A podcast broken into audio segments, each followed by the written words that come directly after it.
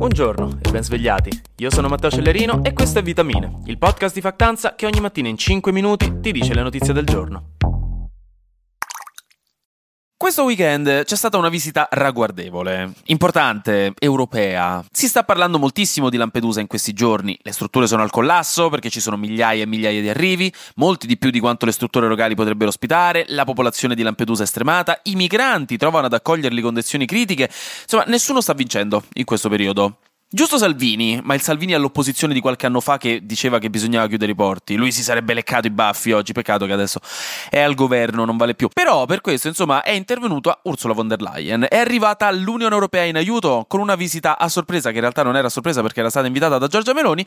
Però, insomma, è arrivata Ursula von der Leyen che ha fatto un giro a Lampedusa. Ha visitato l'hotspot, le strutture, ha parlato con la popolazione, con i giornalisti, con Meloni, insomma, ha fatto il giro completo. Ursula von der Leyen è arrivata a Lampedusa con un piano in 10 punti, dimostrando di avere a cuore la questione migratoria. Ha detto testualmente decidiamo noi chi entra in Unione Europea, con Giorgia Meloni che ha dichiarato invece che l'unica soluzione è fermare le partenze illegali. Che comunque insomma portarsi a casa un sostegno così diretto, anche se non pratico, da parte dell'Unione Europea non è stato male, è stata di sicuro una mossa importante e un segnale forte nei confronti del nostro paese, che si considera spesso abbandonato dall'Unione Europea per quanto riguarda sbarchi e richieste d'asilo, per quanto bisognerebbe sempre ricordare che la Germania è il paese europeo con più richieste d'asilo di tutte, con il triplo delle nostre, circa 240.000 contro 80.000 italiane. Questo giusto un dato per mettere in prospettiva le cose, per ricordarci che è una situazione molto complessa, ma anche gli altri paesi ce l'hanno. Non è un'emergenza italiana come spesso viene fatto intendere.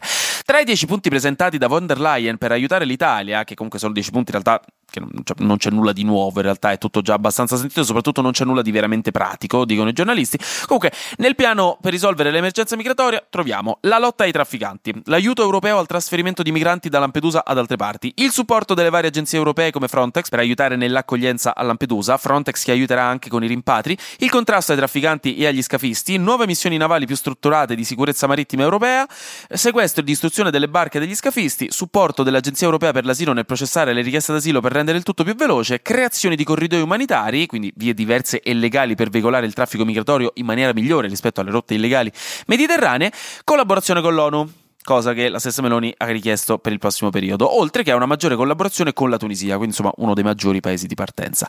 Vedremo nelle prossime settimane se cambierà qualcosa. Di sicuro l'intervento diretto di von der Leyen è stato un segnale molto forte e molto positivo di supporto dall'Unione Europea, ma vedremo che cosa succederà. Intanto in giro per il mondo succedono cose. Chi l'avrebbe mai detto, eh? Che succedono cose anche negli altri paesi. Chi si sarebbe mai aspettato di scoprire una cosa del genere in un podcast di notizie? assurdo. Non so come fate voi ogni mattina con tutta questa adrenalina ogni volta. Meno male che io sto da questa parte delle cuffie, altrimenti sai che batti cuore. Allora, sembra che l'inflazione stia ricominciando a colpire duro un po' il settore energetico. Nello specifico il caro vecchio petrolio, di cui non ci possiamo, ai noi, ancora liberare.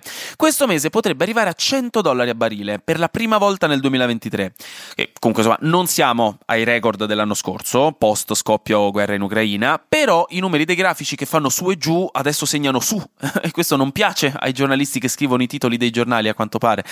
Questo perché, vi chiederete voi, è perché non andate in bici. I media ve lo dicono sempre, tutta colpa vostra che non vi sbattete per il pianeta. No, come al solito si tratta di questioni internazionali macroeconomiche su cui noi possiamo fare assolutamente nulla senza una decisa azione dei governi, quindi insomma non sentitevi in colpa. Fondamentalmente la Cina ha aumentato i consumi di petrolio, unendosi tra l'altro a Stati Uniti ed Europa, specialmente nell'aumento dell'utilizzo di carburanti aereo per i voli aerei dopo la pandemia e non ha aiutato per niente nemmeno la decisione della Russia e dell'OPEC, che è l'organizzazione dei paesi esportatori di petrolio, di tagliare la produzione apposta per aumentare i prezzi. Questo aumento dei prezzi dell'energia, che secondo alcuni esperti potrebbe diventare il più alto da un decennio a questa parte, non aiuterà nemmeno i prospetti per il controllo dell'inflazione, che le varie banche centrali in giro per il mondo stanno cercando di controllare. Quindi ecco, vedremo. La Banca Centrale Europea, almeno, dopo aver aumentato i tassi di interesse per la decima volta di fila settimana scorsa, ha detto che non lo farà più nel prossimo futuro, proprio giuro in giurello. Mentre giusto per alleggerire un po' il tono delle notizie, questo cioè, perché inizio settimana cerchiamo un attimo, in Alabama vogliono provare a usare l'azoto puro nelle pene di morte. Questa è notizia molto confortante, l'ho messa apposta per voi. Saranno il primo stato al mondo a provare a utilizzare l'azoto puro. In questo modo si soffoca il detenuto, perché l'azoto è normalmente presente nell'aria che respiriamo, sta intorno al 78% proprio della composizione dell'aria. Poi c'è anche l'ossigeno e altri vari gas, però se uno mette solo l'azoto ci sembra di respirare normalmente, ma in realtà piano piano piano soffochiamo dopo aver perso conoscenza. Quindi in teoria non dovrebbe far male, ma in teoria nella pratica è letteralmente la prima volta che ci provano, è un esperimento, una sperimentazione, il che non è proprio una sicurezza e molte associazioni umanitarie stanno protestando quindi contro l'Alabama. E finisco con una notizia assolutamente terribile, invece, al contrario di quest'altra, no? Drew Barrymore ha dovuto posporre l'uscita del suo show. Poverina, perché le hanno dato dell'infame un po' tutti, visto che è in corso uno sciopero degli sceneggiatori e questo show è stato scritto con sceneggiatori esterni al sindacato apposta per circumnavigare le regole e la cosa non è piaciuta a nessuno. Quindi c'è stata una manifestazione contro questo show, che è il Drew Barrymore Show, e insomma Drew Barrymore alla fine ha deciso di non mandarlo in onda prima della fine dello sciopero, anche se ormai l'aveva registrato.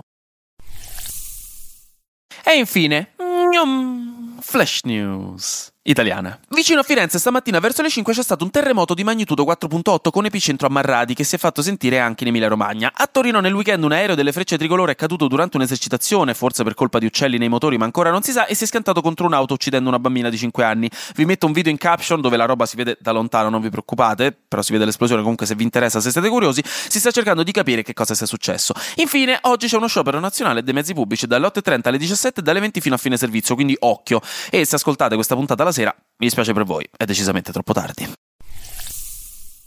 Anche oggi grazie per aver ascoltato Vitamine. Noi ci sentiamo domani, perché sarà successo di sicuro qualcosa di nuovo e io avrò ancora qualcos'altro da dirvi. Buona giornata e buon lunedì.